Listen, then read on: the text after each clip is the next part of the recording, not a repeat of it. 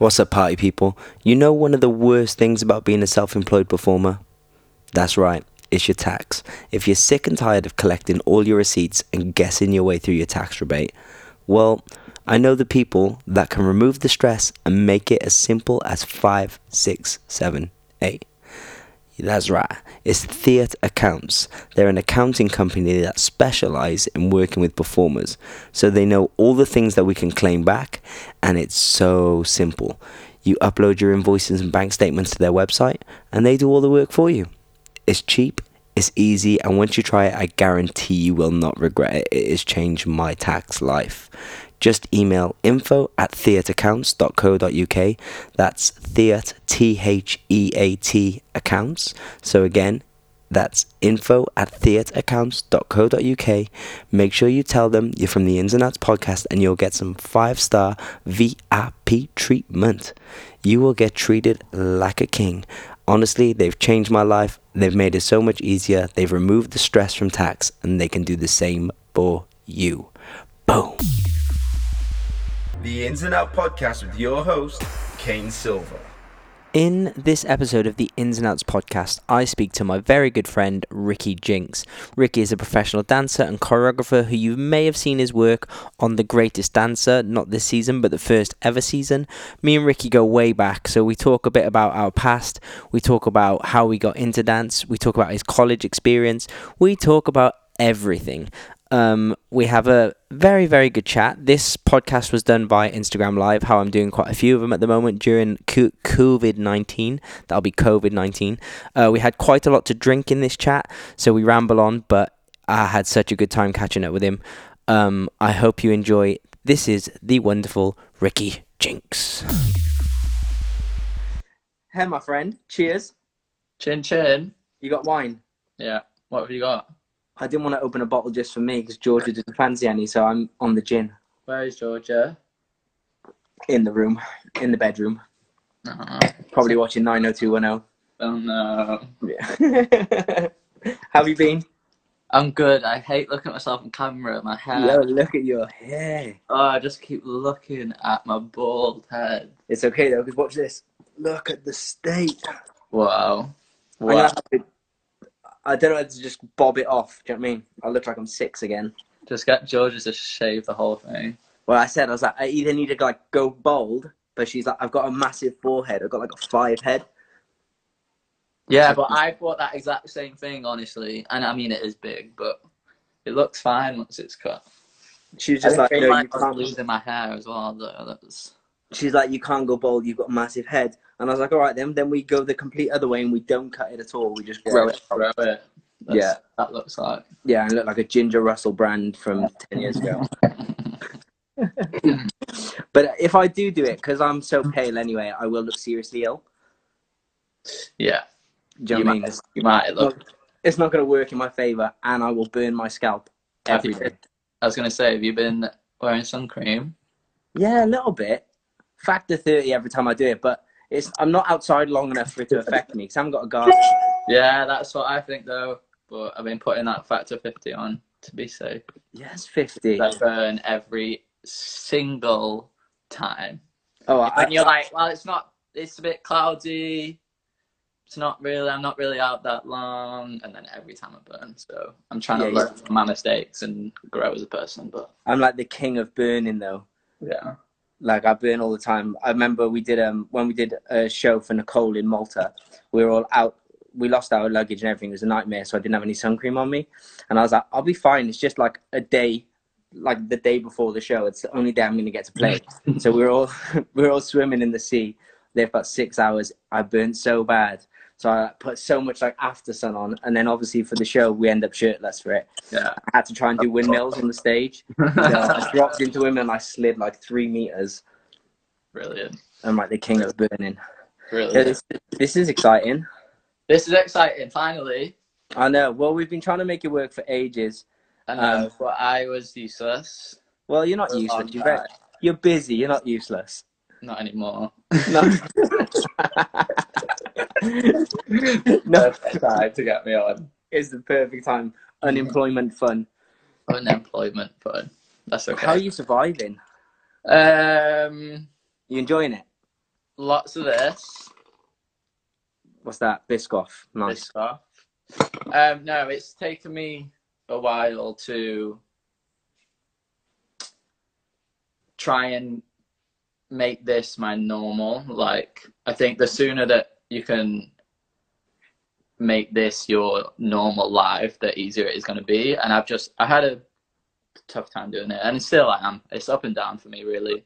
Yeah. Um, it's it's been great for me to get creative and all of the things that um, most people are talking about, like just getting more into tune with myself and thinking about things that I haven't done before and speaking to my friends more. And I've spoke to my family more than I've ever Mhm. spoken to them Yeah, same. in my life. Like I speak to my mom every day, and it's I'm like, why didn't I do that before? It's the best thing ever for them and for me. So Mm. um, yeah, it's it's it's been tough, and then obviously work wise, it's just Trash. time for everyone. Yeah, it's crazy.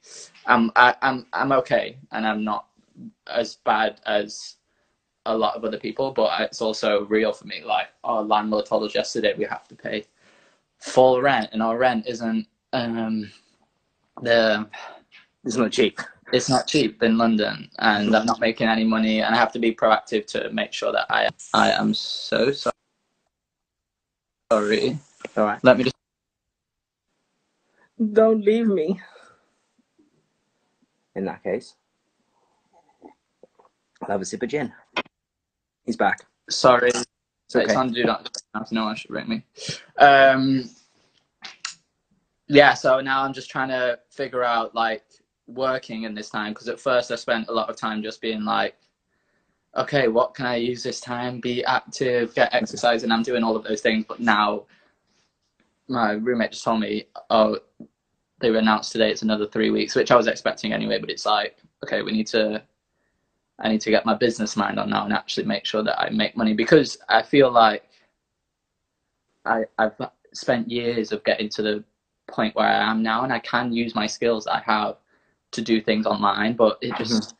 I'm just such a person that is like, oh, but if I'm going to do a class online, I can't actually interact with them and give them real feedback and they won't get as much from it as in person. But I just have to get over those things and realize that people still enjoy doing class and stuff. So Yeah, it, it's I agree. fine. It's it's interesting because before it, I was all like, yeah, but we can practice. Like, let's use this time to do the things that we don't normally have time to do. You know what I mean? Like, I've been trying to do like a bedtime yoga or a morning yoga. I've been trying to dance way more. Well, I actually dance more now than I do when I'm dancing for a job, which is kind of mm-hmm. crazy. Like, because I've actually I'm just got the time to. Yeah. You know what I mean? That's, And it's like, that's why it's cool as well because I'm like I can take whatever class I want and do half of it if I want to. yeah, and I can leave. So, I'm feeling it. so that's why I am dancing way more than I've danced before, and I have used my garden to create more than I ever have before. And I'm like, whoa, Ricky, you've had this garden for a whole year. Why haven't you used this as your studio before? Like it's it's great in lots of ways. It's just not so great in Financially. financially and just like when you remember and you have people that you love that are that isolation is like the worst possible thing that that could be happening for them right now and then you just Mhm. think about that it's just i mean you know Yeah. um yeah so then it's it's so up and down i'm like yes this is great i'm loving it selfishly and then i think about Everyone people and i think yeah it's just like the biggest 100 to ze- 0 to 100 constantly but it's good i'm enjoying Yeah. it exercising more than i've ever exercised before. And that's something that you've always been so shit at. so like, Besides so- dance, like so obviously you dance all the time, but you're always like, I want to go to the gym, and then you go, I didn't go to the gym. gym is my worst you know it's been my enemy for years my whole dance career it's just not been something that i've wanted to do yeah and then um sorry it's just gone up for a while um and then this year it was like okay I I want to do this for me, and for the first time in my life, I realized it's never worked ever before because I was always doing it because of my insecurity of needing to have a certain body type for the work that I want to do. hmm Um, and even like I was subconsciously very in those thoughts and didn't even really I wasn't really aware of them. I was just getting mad at myself for not doing it. And then in January I was just like, okay, wait, I want to go to the gym because I want to be fitter. I want to do it for my mental health. I want to have an hour a week where I can go escape and it's just changed my life honestly this year I, I i got a pt because i also know myself and i was like i need to have a pt to kick my ass. Yeah accountability uh, as well for someone to yeah, be like why aren't you here? like i've got to be there at this time three times a week and it's been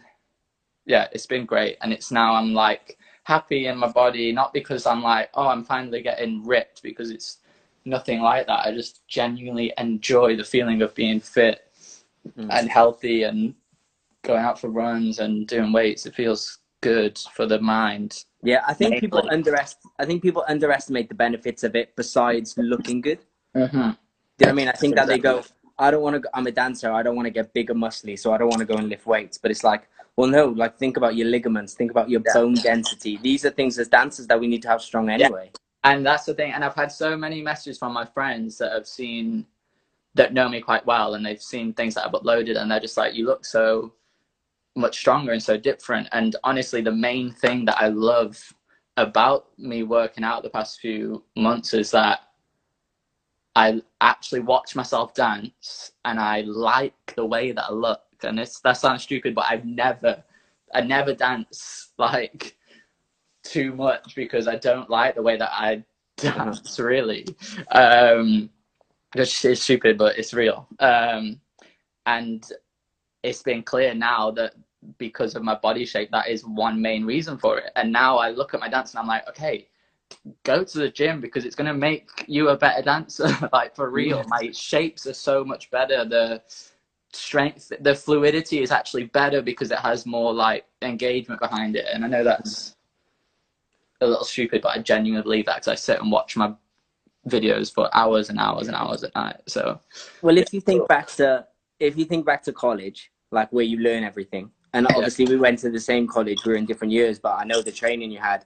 Yeah. You were doing lots of strength work without knowing that it was strength work. Do you know I mean you did Pilates or yoga? You yeah. would do so much like you do so many plies in your warm up in jazz, and there's so many things going through your legs to strengthen them. And they were just exercises. They weren't dancing. They were conditioning. That was like the equivalent of a squat or the equivalent of some sort of movement. You'd be doing you know, downward dog roll through, strengthening your upper body. And then I feel like when you leave that and you stop doing that every day because it's locked in, you don't really do that anymore because all you'll do is turn up to the job, do the choreography, and then leave. Literally.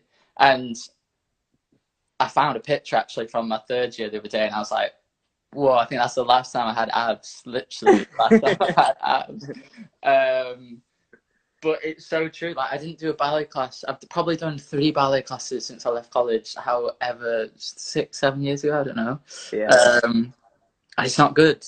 And I've been doing ballet in the garden in the morning. There's a teacher called Sharissa does it in the mornings, and it's you forget, especially if you're a late starter with like technical things. You yeah. forget how that shit disappears. Oh, mine's gone. Disappears sometimes I turn, I'll do like a turn. So I do it in the living room and I'll just be like, I'm just going to bust out a triple. And I go, oh no, that wasn't three, that was two. yeah, literally. and it's something that you have to know. You have to know what you want to be doing because if that's the realm that you're going down, then you need to be training your ass off in those kind of things. Um, look, I mean, I don't dance too much in terms of working that much because I've been more creative and choreographically, but when I'm working with dancers, I'm like, well, the stuff that I create, you need to be very fit for. Like my, you ask anyone that has been in a rehearsal with me in the past year, it's boot camp. Like it's yeah. hard work, and I expect a lot from them, and don't even have the fitness myself. And it's kind of rude, really. that director role, yo. Sit back and shout again, again. You. Yeah, but you're at that place now where you can be that person. Yeah, I mean, I still I'm always going through the friend route and I like to be friendly. I think it's taken me a few years, honestly. I feel like the past couple of years I've finally figured out for me who I really am and how I want to present myself in a rehearsal studio and in a whatever it is when people are working with me and it's it's hard because a lot of the time you are working with your friends yeah. so there's but then there's this hi- hierarchy of like choreographer dancer and people really have a thing about those levels in a studio um, and that's because we've worked with so many people that demand that I am the choreographer or I am that respect. Yeah, and there's uh, many people that like that, and this is not saying it's something wrong or it's like a big ego thing, but um, I realize that that is not what I like, and it's not my approach. But then you're going into a risky business there because it's like you don't want people to lose respect for you because you're being too nice or you're being mm. friendly with the dancers, you know. So it's taken me a long time, but I feel like I've got to a point now of f- figuring that out of having people respect me in a room, but also um, be on a level with me where we can go for a drink straight mm-hmm. after and it be completely normal and chat but about it, normal life things. But at the same time, I guess you're working with people who already have that respect for you as a person you know yeah. m- most i imagine most of the things that you get i mean tell me if i'm wrong i'm just assuming that when you're creating for a job or for a show or something besides obviously for like college pieces because yeah. that's different yeah. um you're only bringing in the people that you know would yeah. give you that respect you're not 100%. just seeing someone and going they're a great dancer i want to spend six weeks with them yeah do you know what I mean? You're 100%. using the likes of like Megan Toft, George Hodgson, like the people that you've known for 10, 15 years. Yeah and I forget that. And it's it's a tough. When I did the TV show with the company, it was the biggest learning curve for me as a choreographer ever, and it wasn't even a job in the industry. It was on a dance show, like, and that's because I was in charge of 14 people. I was leading these people that were doing like a lot, a lot of days for free mm. for me, and they, because they're my friends, they'd constantly tell me like we're loving it, we're enjoying it. Don't feel like bad or guilty. It was hard for me because I'm such a person that is like, oh my god, thank you for your time, even if it's just like for five minutes. Yeah. I can't believe you want to work with me. Oh my god, I love you. Thank you so much. And I really have had to the past year start to freaking step into like what people do say about me and believe about me because I don't believe it myself. Yeah. It, it, it sounds stupid, I know, but it is so real for me. Like I genuinely still am just like, oh wow, like when an amazing dancer dancers like I love your work or they want to work with me, I'm still just like, okay, let's go get in the studio. I can't, sorry, I can't pay you. And they're like, oh my god, I want to train. Like I, I the other day I I go to not the other day, I'm lying. the other week. A month ago. um, I use Creation Box, so I've um, got this connection with Rachel K now. Mm-hmm. Um, and I have a session there every Friday um, for three hours. Well, I would do normal life, and it's literally changed my life because I've had a set three weeks, set three hours every week where I am going somewhere and I can create whatever the hell I want to create, and there is zero pressure of having to have anything done. And mm. That seems pretty obvious and it seems like people do that every day. But when you're caught up in life and rehearsal and teaching and blah, blah, blah, you have ideas all the time. Like my brain is just, ex- my notes is just nuts with ideas that just never get done because I don't have time or I don't have whatever. Um, so then going into the studio once a week with the chance to explore those things has been so amazing for me. And it's um, my point was I sometimes invite some of my friends down and stuff, and I ask people if they want to come and train, and I do like some sessions with them if I don't want to do something by myself. And then I did it with a group of girls. They're all my friends that are in the mm-hmm. industry, but they're freaking amazing, and they all came, and we had like the best session just training, and afterwards they all were just so grateful and thankful and want to do it again, and we're going to create a video, and it's just it's just cool that I'm in a place that I can do that and not finally feel like they don't want to be there because that's what Mhm. I've always felt.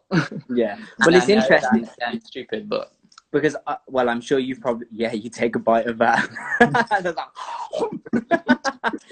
Uh, that's that's dope that you do set aside that like you mean that time to to challenge yourself and to create and play and find freedom without the pressure of it being for like oh i'm creating for a college Yeah. this week and i have to come up with a number in this amount of time yeah, and then I guess it's not it, it's organic because that's the I guess how you would do it, but like you you have to have something done. So whether Yeah. you're feeling it or not, it gets to the point where you have to go. It's it's there's no choice here. This if I don't like it, I haven't got time to change how Yeah. I'm feeling or anything. I've just got to set something. So to have nothing to actually set yeah. and just go if I do an like, eight, that's literally, honestly, nine nine out of ten things I create is in that situation. Like Yeah. it's always right. You have three rehearsals, get it done. I want something similar like this, or it is like, okay, Ricky, do whatever you want. That's totally fine. But you literally have this amount of time, and you have these people, Mhm. um, which is fine. And honestly, I love to be challenged in that way. But it wasn't until I started these sessions that I realized, wow, there's not actually much I don't ever really create completely authentically for me and what I want to do with everything my choice. Mhm. Um, which is like nuts. That's what all creatives should be doing. Like, yeah. so well, it's, it's, well, yeah, even- it's nice to do it.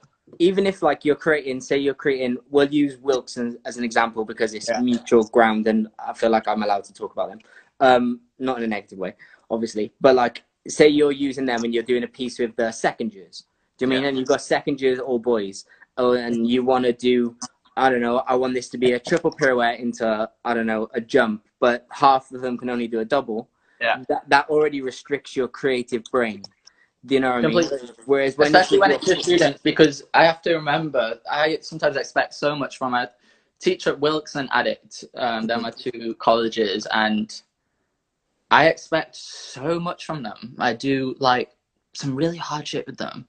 Mm. and i have to go wait they're college students. And sometimes it's better if i completely cater to what they can do. Like i did a wilkes i did a boys piece for wilkes like probably two years ago now. Um, and yeah, I had to completely cater. Not that they're not good or whatever. It's just they're at that point of their training. Of course, Mhm. they're not going to do what I would set with dancers that have been in the industry for however long. yeah Um, and yeah, it's it's a restriction. It doesn't feel like at the time because I really enjoy creating and it's a nice challenge for me. But yeah, coming out of it, it's like, oh yeah, wow, I completely created that based on their abilities, which is fine. But Mhm. um, yeah, it's nice to completely be like, okay, let's do whatever I want. That's the best playground for me ever. And I can't believe I spent so many years thinking, I need to be a commercial dancer, I need to be a commercial dancer, but it's not. It's never been what I've actually wanted to do. I want to create and I want to make Mhm. things up in my brain and make them come to life. And that's my favorite thing to do in the world. Um, and now I'm finally stepping into that, which is cool. Okay, so tell me a bit about that. So when I, I know what I know about you for people that don't, when you first started dancing, your first thing you did was line dancing, right? Yeah. So yeah. So, I mean, I was major like street dance studio competitor for years. That was literally just what I did for years and years. It was life for a long time. It was life. Those It was life. It was the those rehearsals. It was life. It used was the best, and still to this day, probably the best moments of my dance life. yeah, for sure. It was amazing. like, Yeah, and then I obviously Jenny, who was my teacher at the time, she was a like country line dancer, which it was basically ballroom and Latin, but by yourself and in cowboy boots and a cowboy hat. And yeah, I was literally traveled the world doing that for like three years when I was like six, probably even longer than three. years. I think I stopped when I was 10 or 11, and I was like world champion line dancer in Nashville, Tennessee. Like you can't get any more country than that. Um, and that's where I started. And I honestly learned online so much. Like it's weird being in this times. It's taken me back to my childhood that I kind of forgot about. Like I used to sit on YouTube and watch Ian Eastwood and Oh Ellis yeah. Kim and Tucker Barkley, like, and just learn from them. And I, and it would be like I'd learn, I'd want to learn technical things as well. Like I had no training at all in ballet or anything. Um, I've actually got some really funny videos that I used to just choreograph and I used to just pretend to do all these turns and stuff. And it's just so bad, but I would just be loving it, loving it, like so much. Um, so then I was like, okay, need to go to college and need to actually train Mhm. technically, which I think at the time I thought, oh, I've not had this for so long. Um, and it really worried me. But then now I look back to my childhood and I don't regret it at all because what I got from Jenny in terms of musicality and she I started teaching when I was 12 in the studio Yeah. that I grew up at. I started teaching when I was 12. I was choreographing sets, like all the street dance sets that when me and Jenny would do from when I was 12. And I have had so much practice in my childhood years choreographically that was like subconscious. I wasn't even aware I was doing it. I just loved it and that's what I was doing. But now I really, really, really see my influence from a kid. Mhm. Um, anyway, went to college three years. Actually, did some ballet, jazz, You contemporary. did it three years.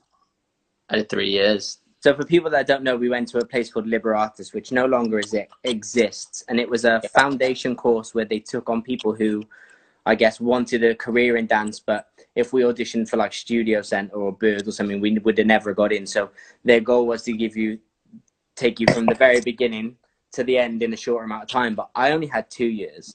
Yeah, well, it wasn't until the year above me. No, I think we were the first year that they started to ask to do three years. Because you're two, you were two years below me, I think. Yeah, I want to, yeah, maybe you and three. Jamie- Maybe three. Jamie's year, right? No, because I was a year below Jamie. Three years younger than me. Yeah. Um. So I did that, and then it was like I didn't want to go and do another three years after the two years, and I would have preferred. to Hell no. I was like, nah, I can't do this another three years. I loved it, but um, yeah. So then, which is funny actually, you say that because we, I remember when I was sixteen, I auditioned for the other colleges, and people always ask me now, like, um, about that experience, and like, I didn't even get into. I got offered foundation at Bird College, and I didn't even get into performers and then I figured out that if if I went to those colleges at that time, they asked me. I've been in these colleges. I've not been to Bird, but I've been. I went to Performers to Set a Piece a few years ago, and that was only like two or three years after I would have actually graduated, there if I had got in. And it's like Yeah. it's so funny because they have no idea. I auditioned for studios twice, and they said no both times. That was before I went to Lib and after. I auditioned Yeah. for studios, and they said no. Well, within so if I had if I got in, I would have been in second year. But by that time, I was already teaching there. John Graham. I I walked in, and the And woman was like, "We know you," and Lisa Phillips was like, "Kane." And I was like, yeah, That's "You it said no to like- twice." people are so worried about that stuff. I have so many students that are like, I didn't get into this college or oh, I didn't even get into it's like, don't worry. That's that's okay. I Yeah. didn't either. And I was teaching there three years later. It's like everything truly happens for a reason, whether you know that reason or not. I really believe it. And if you're just passionate about dancing, I, I, I did this podcast other with this woman called Sarah, and we were talking about like this whole instant fame and people were just wanting to rush and get to the good parts. And I thought, yeah, it's stupid, but why?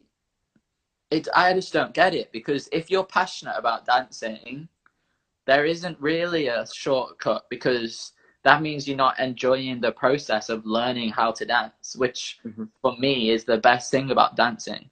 Yeah, If if you're dancing because you want to just dance on that stage with that artist, then I truly believe that you shouldn't be doing it because Mm. yeah, it's cool to have that experience, but to have that experience, you should be happy with your craft. And if you're not Mhm. happy with your craft, then you're not happy with the process. So then there shouldn't be any like temporary success because um, the process is the most important part. It's the Yeah. most important part. And you know that, like, we working in the industry, you do a job, and then you, most of the time, you finish and you go, "Oh, that was fun."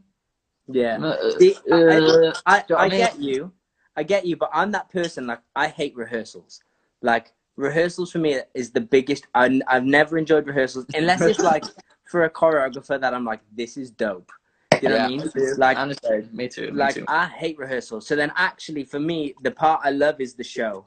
I love being Yeah. on stage, and I, I like being the center of attention when it's on a stage thing, not in real life, but when it comes to a stage, like that excites me. It's like, do you know what I mean? I get on, and it's that Yeah. adrenaline rush that I like. But rehearsals, I hate, and I guess I I didn't like college either. So it's weird for me because I get what you're saying, but all the scenarios I was in to become better is I never really enjoyed them, but I Yeah. knew I had to foresee them Yeah. to get to where I wanted to be. Okay. Yeah. The only I time feel- I feel enjoyed completely training- saying. Is if it was Um, with like John or like Yeah. in LA, a class I really love, and all the other Yeah. things. It was kind of like, okay, I, I want dessert, so I need to eat my my vegetables. Yeah. Do you know what I mean? Yeah, yeah, no, I know exactly what you mean, and I'm the same. I didn't, I don't really work anymore, and that's as a dancer, um, and that's because the process of those things were not fun for me, really. Um, but I mean, in in terms of the kids these days, like my students, they are not understanding their bodies enough in the process of learning how to dance before they think that they are ready to go and dance on the Brits, you know? Yeah. And it's like you need to be more patient with yourself and be um be more honest with yourself. Are you happy with the way that you are dancing? Um, do you think you should be doing this job? Probably not. No. Do you think that's also due to like obviously social media, so they can show the world themselves dancing after a day. They can Yeah. never have danced in their life and show Yeah. their show the world themselves dancing, and someone will go on there and go, "Oh my god, you're amazing," and like, do you know what I mean? That could be anti Sarah, but you'll believe it because you Yeah. put it out to the world and someone said it. Whereas when we were coming up, I mean, the only way people saw you dancing was if someone had trusted to put you on stage. Yeah. There was no there was Yeah. no way if people or, or if we bust in the street and you get that uh that initial feedback where you can tell if someone knows if you're good or not Yeah. or they know if you're ready or not. Yeah. You know, so I feel like now it's just a case of uh, I could do a video now. Say I'm 16 year old Kane and I've not got no experience. I could film myself by there, post it online, and have all my friends tell me I'm dope, and then I believe I'm dope, and then I believe I'm ready for these experiences. Yeah.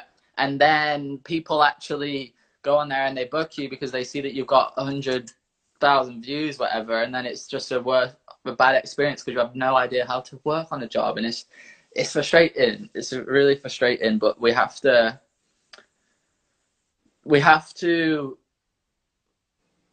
like go I think so many of us and people older than me a lot of people go like, "Oh, these kids in social media," but it's like they actually don't understand. There's people now that have uh, they don't know a life without Instagram. Like since they could do anything, they remember Instagram. And there's dancers this like out now that only know that. So we have to approach them in a way that is not like condescending and be like, "Hey." Actually give real advice like i speak to a lot of my students in a way of just remember about social media and be aware of your thoughts and comparing yourself to someone or yes you need to make sure your page is good but that is not your priority. Make sure that you You're good. you're good. Like Yeah. focus on you. Because they might because obviously now we're in a world where they'll book you from a video. Yeah. Like they'll book you from a uh them watching you do six class videos or videos in your garden killing it but then when you're on the job you're a pile of shit like and you've got no you don't understand how to conduct yourself you don't know you've never done a quick change like Yeah. actually invest in all those things first so then Yeah. when you're ready to be booked yeah you know what's going on. I was really fortunate. I booked my first job via UDO through Glen Ball back in the day. Um, I was 18 and I was at Lib, and it was just before our end of year show in my second year, and I went to Void. Um, I, can I rung her and I was like, "Can I go on tour?" And she was like, "You're not asking me, are you?" I was like, "I'm politely telling you." And she was like, "Have fun." And I went, and I remember being with three people: Pete Styles, Fiona Florziak, and Jeanette Taylor. And I was 18, and they were 28 and uh, I thought I was the shit, yo. I was like, I win all the UDO comps. Like, I'm the hip hop kid at my college. Everyone else is ballet. Fuck that shit. I'm dope. Yo, I missed every quick change for like the first week. Like, I didn't. They Yeah. kept going, do your presets, and I was like, what's a preset? Yeah. Like, I had not a clue what was going on, and that was my harsh learning curve. But luckily, I was with people that were very accepting for that. Yeah. I was with Jeanette, who was just like, I'm gonna babysit you until you know what the fuck's going on. Yeah. You know what I mean? And I feel like that's the difference. Like I was very fortunate. But if I was with I'm sure if I was with like a Cisco and Lucas, people who wouldn't tolerate it, I'd have got grilled. Yeah. Do you know what I mean? There's a lot, a lot of people, especially dancers these days, because there's a lot of young people that get booked these days that are very, very talented, like more talented than any of us. Like they're Oh, amazing. They're roast me. but but it's yeah, but that's it's that's not that's only a small part of it. It's Mhm. really a small. It's the same for me. I booked my first. I started working my third year, and I did. What was it? And Dec Saturday Night Takeaway. And I was so scared. And then I got on. I did The Voice in Ireland for a whole two months. And yeah, they were saying she was saying words like I can't remember, and I was like, oh my god, I have no idea what this is, and it was embarrassing for me. But luckily, same for me. I was with people that would be nice about it and would kind of teach me, and I I learned a lot of things on the job. But Yeah. it's also different now because there's well, there should be more money, but there's people want to spend less money, like no money. They want rehearsals in two days. They want you to just know your shit, and you got to know your shit because there's a lot of people out there, also choreographers and um whatever that if you fuck up, they're like, wash my hands, see you later. And there's a lot of people like that. There is, and you don't want to be get onto the bad side of them by not being on your shit, basically. Yeah. No, for sure. It's scary. I always- the I dance I industry is scary. There's some people that it brings on mad anxiety that people don't talk about. Like dancers have so much fear and depression and it's a mad thing because that yeah, we get put into so many situations that are not normal, I don't think. Like they're Well, not. to the normal world, they're not normal. But to Yeah. dancers, you're, you're just, I guess at college, you might be conditioned, you might not. But I don't even think so because, like, again, I can only reference my experience and what I see at the colleges I've been to. And the colleges I've been to, I always see that the students are very prepared for the show they're about to do. Yeah. Do you know what I mean? That's why they look phenomenal most of the time. They're Yeah. very prepared. Whereas that doesn't carry over into the real world like I've been like my first time doing X Factor, we called it Hell Week. I did it with Josh Warmby and Sean Smith. I don't know if you're still watching this, he just was. Um, it was Hell Week. We stayed hours and hours overtime. We were told we were gonna get paid for it. We didn't. We me, Sean and Josh Warmby tried booking a hotel room so we didn't have to travel home because we were so tired. And then we learned a number on the day, like 20 minutes before going on stage for Rebecca Ferguson. Like you're not prepared for any of these Nah. things. And I did you know I mean? um, it was when I did X Factor with Brian. Oh yeah, same, God. Brian. Tip Oh Brian. my Thank you, Brian. God. We did. It was Dean choreographing, and we were doing. It was the final, I think. It was at Wembley, and oh my god, so scary.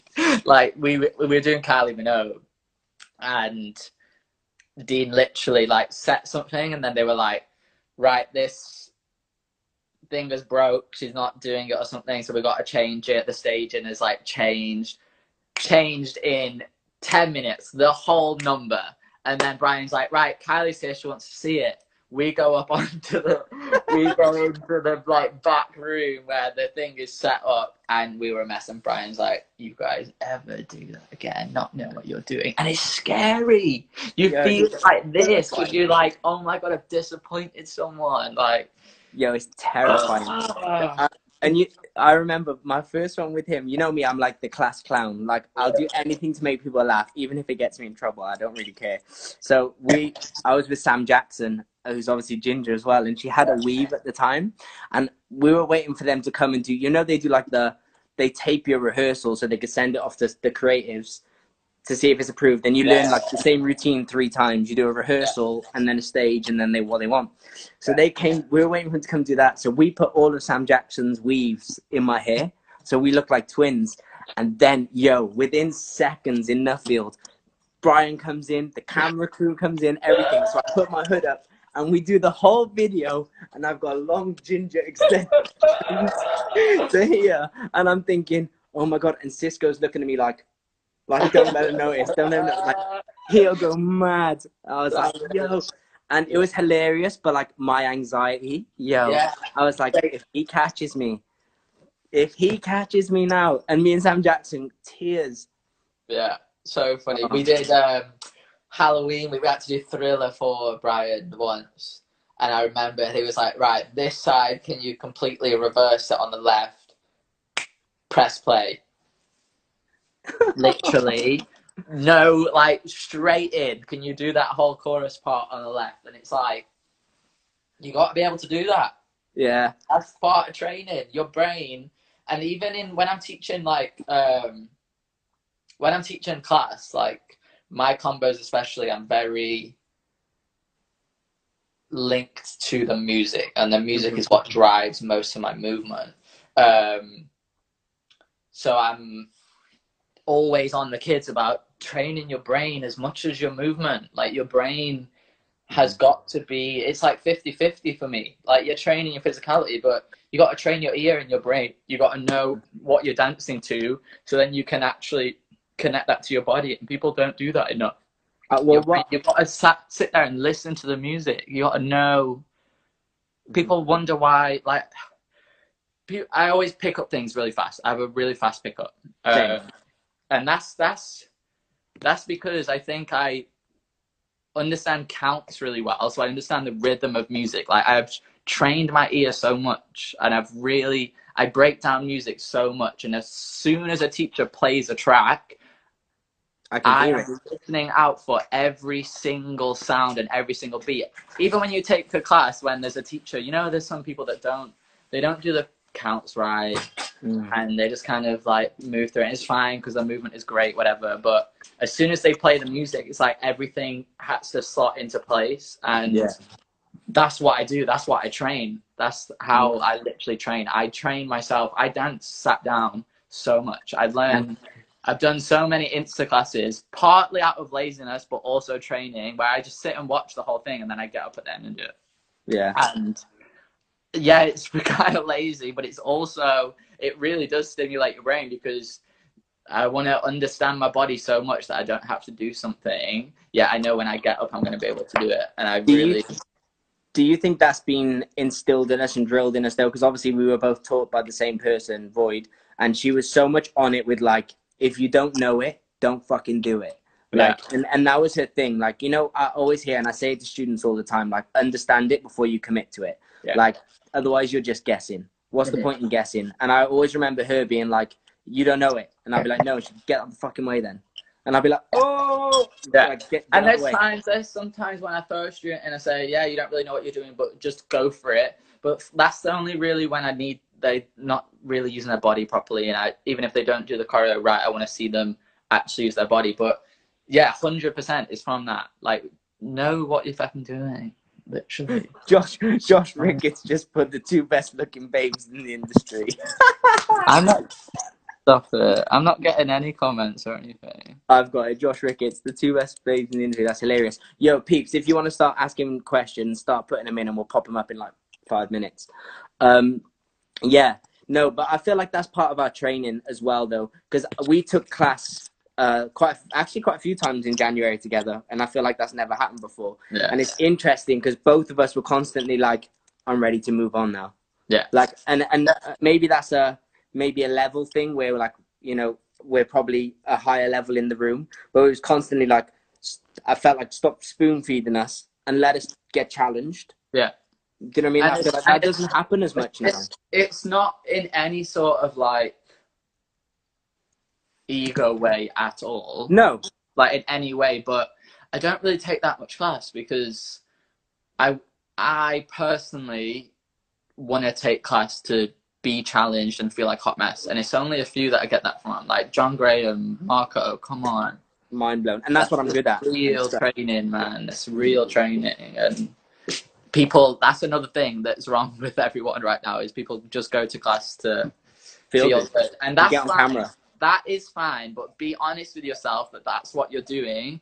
And if you are someone that then wants to go and work in the industry, then know that you shouldn't just be doing that. If you're going to class just for that, then fine. There's millions of classes that you could do that are amazing for that. But go train your versatility. Go try difficult things because that's how you're going to get better. There's so many people message me that are scared to take my class, which I totally understand, but you literally just have to.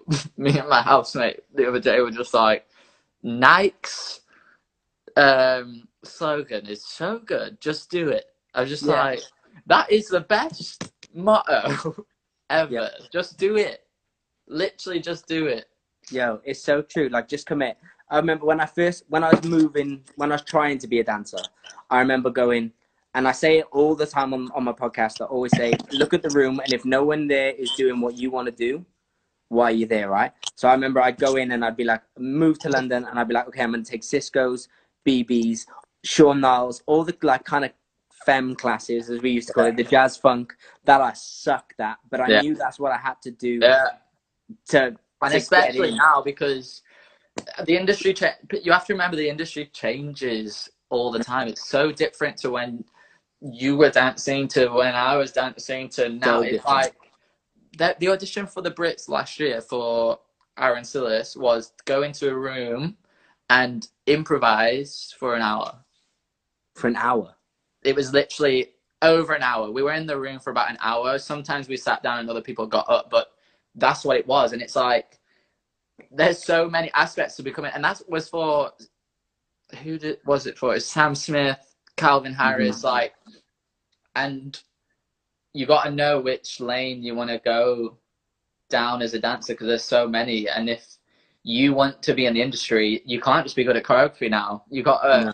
be your own independent artist that can also to save money for choreographers. They want to go, okay, can you just go and do We don't want to pay a trick for two minutes there Yeah. and fill that space, and I'm going to trust you to fill that space there.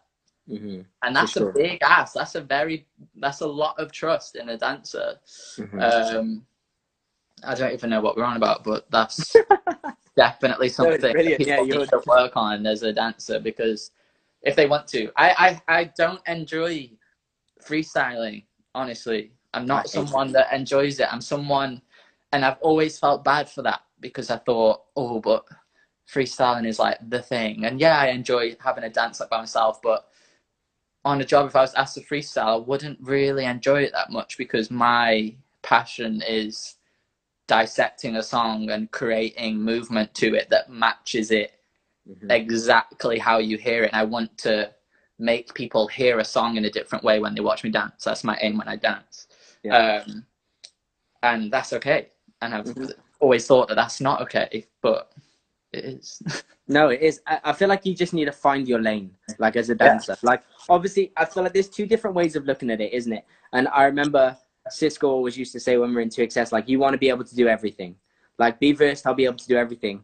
And that's kind of at the time what I aimed for. Do you know what I mean? I was like, I want to be able to do everything. And then I'd go and do those everything jobs. And I never enjoyed them because I was like, this isn't actually me. This isn't portraying Kane.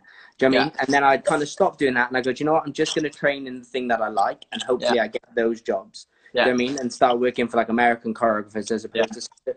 I didn't want to do the jazz funk stuff anymore. Do you know what I mean? I wanted to just do the hip hop Yeah. stuff. And, and I found okay myself. to, and it's okay to say say that and be that kind of dancer you know and that's when it's different because we're like yeah go train your versatility yes but also th- there is a point when you can like we we get older and we don't want to do some things you know? And we just want to do what we want to do because that's what life is about really. And i've and trying to link that in the industry is hard but i think it's possible. I've i've, I've done it. I've finally Yeah. got to a point now. It's taken time. It's taken a lot of patience but i've got to a point where i figured out how i want to be in the industry. Hmm what it is I enjoy doing and still being able to work doing that. And it's and it's hard. But I really think that everyone can. There is so many lanes you can go down.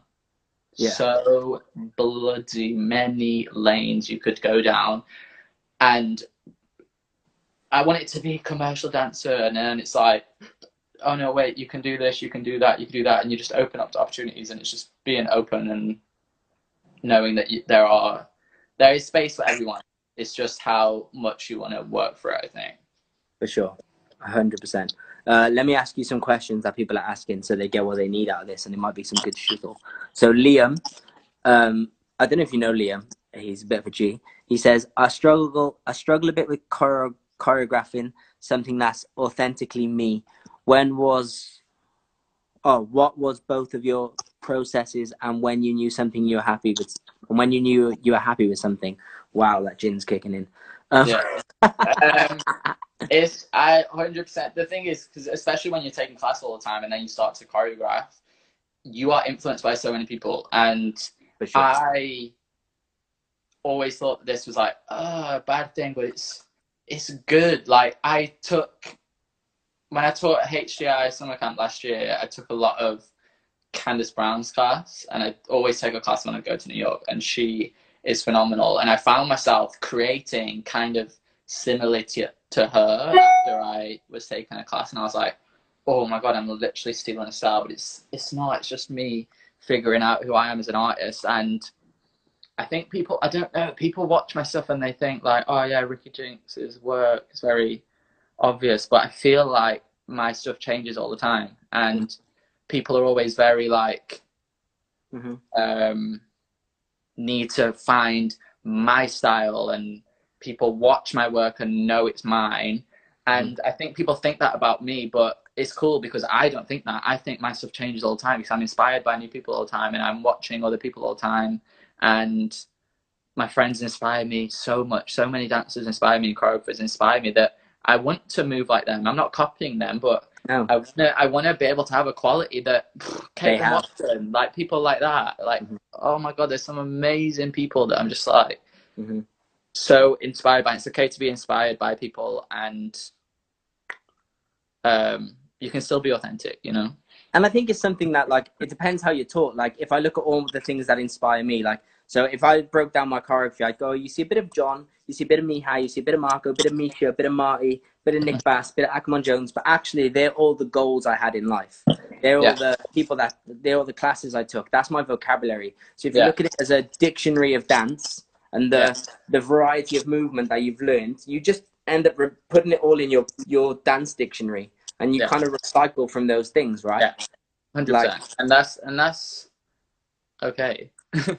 And like as you can't you can't be stealing someone's like people take time to can't take an eight count. create their yeah you can't take their steps, but you're just training, and then if you're genuinely when you're creating being authentic in your movement, that you are not going right. I liked that move that they did. I'm going to do that move. Like I don't ever do that ever ever ever. I'm always doing what feels good for me because I'm always feeling mm-hmm. first, and then if the end product seems to kind of have an influence of someone, then okay. Or if I you do, give homage to it. The feeling, you know. Or if you do give homage to it, like uh, I'm, I'm massively influenced by my friends, and sometimes I'll go, "Yeah, I bit this move hard because it's Yeah. from this person and it's Yeah. dope." Do you Yeah. know what I mean? Yeah, yeah, yeah. Dope. Uh, someone else, Bird in the World, I think. It says your opinion about using a dancer's freestyle in choreography and having them not credit. Do you think that practice has died down a bit or evolved? Because dancers aren't putting up with that anymore. What was the first part? Dancers Your dance, your opinion about using a dancer's freestyle in choreography and having them not credited. I guess maybe the person means I'm just assuming, like when I'm creating a piece and someone freestyles in my piece. and you're taking credit for it. Um, okay, this happens. all the time. It's always going to happen. Um, I mean, it depends because there are choreographers that can't really choreograph and they employ dancers that they know can make it look good and they have their name on it. But that's another subject. For me personally, um, I, I get people to do that, but that's because they inspire me. I am honest with my movement that if I need a moment here on this piece of music and I know that that person is going to create they've some people get so good at their craft that any choreography you put on them will not be as good as when they just go off by themselves. Like I know a lot of dancers that if I'm like, okay, four counts here, do what you want. Mm-hmm. I much prefer doing that, and I have never come across any of my dancers feeling like I'm taking credit for it. Um, but I think that's because of my relationship with them. Um, it, but if you're feeling that way, then I would definitely say something about it, you know, because But even I think I think that's not part of your job as a dancer. But say you're being employed by someone, and they go, "There's a eight count here where I need you to do something." Would you not want to show off a bit of you One hundred percent. and you should never. There, there shouldn't be. That what what do you want co choreographed by like this? That- It's Eight count on an eight second count in the chorus. piece. Uh, the creative is my idea. The choreography for pretty much everything apart from those eight counts is my idea. Even though you're doing a freestyle, you are. That's what you've worked on your whole life to be able to have that moment. That that's a good thing, you know. That's a good thing that you're doing that. Yeah. I don't. I don't see anything wrong with Okay, it. apart let's from- let's let's change the perspective. Imagine an actor gets his script. Yeah, Brad Pitt gets his script. His script. His script. His script for Fight Club. He goes in and he adds in an extra sentence because it made the scene better. He's not going to then go make that my. Mm. I want to be co-written in the director's seat or the. It's writer's like seat. yeah, exactly. It's like actors. They They improvise. They- They, add they stuff. improvise. yeah it's it's i think it's a beautiful thing for me i genuinely do it a lot in my pieces because i think it brings a more authentic moment to the piece because it's genuinely them and it's their We bring out the best. their of heart and soul in that little part and it's Mm. not them doing something that i've forced them to do you know and it's Granted, if it's an entire chorus, then yeah, get exactly, your dues. exactly and But if it's an eight here or there, it's definitely i think it's a beautiful thing i think it's a really beautiful thing to, sh- to also i like to give my dancers the chance to do that because they So, okay, here's an example. We, when we did Kylie, uh, Frankie J, who, if anyone doesn't know him, should because he's one of the most incredible dancers on earth, in the world did the in the world. He did the entire he did the entire song for Kylie slow on his own, and he he made the entire thing up on his own. Yeah. But the whole show was still choreographed and directed by Yeah. Ashley Wallen. yeah It wasn't featured Frankie because when he showed him, Ashley could have gone. I I need you to come in over there. I don't like that chorus. Can you Yeah. come in on this angle? I need you to get away from Kylie on this bit. your intention is this be on this like yeah, Yeah. Exactly exactly Hundred percent. But that was a good question because I actually I like that. enjoyed that. Uh, do you think there's a place in the industry now for contemporary dancers, e.g., Graham Cunningham technique? This is all you because my answers. There's Um, always a place for something, but it depends in what what form of the industry for me. um for me if you're really good at it there is so many opportunities it's a it's a lane that i'm not in because i'm not good enough contemporary wise but the amount of contemporary companies that there are there are so many but it's a style that i genuinely believe you want to um commit yourself Master. to You have to master it. yeah and you need to become a master of it like ndt and You need to be Lisa Phillips. Crystal Like, Pite, like all of those companies, they are the best dancers in the world. I went to New York and I saw my friend Kane, who's in Juilliard. Yeah. He's much better contemporary than you.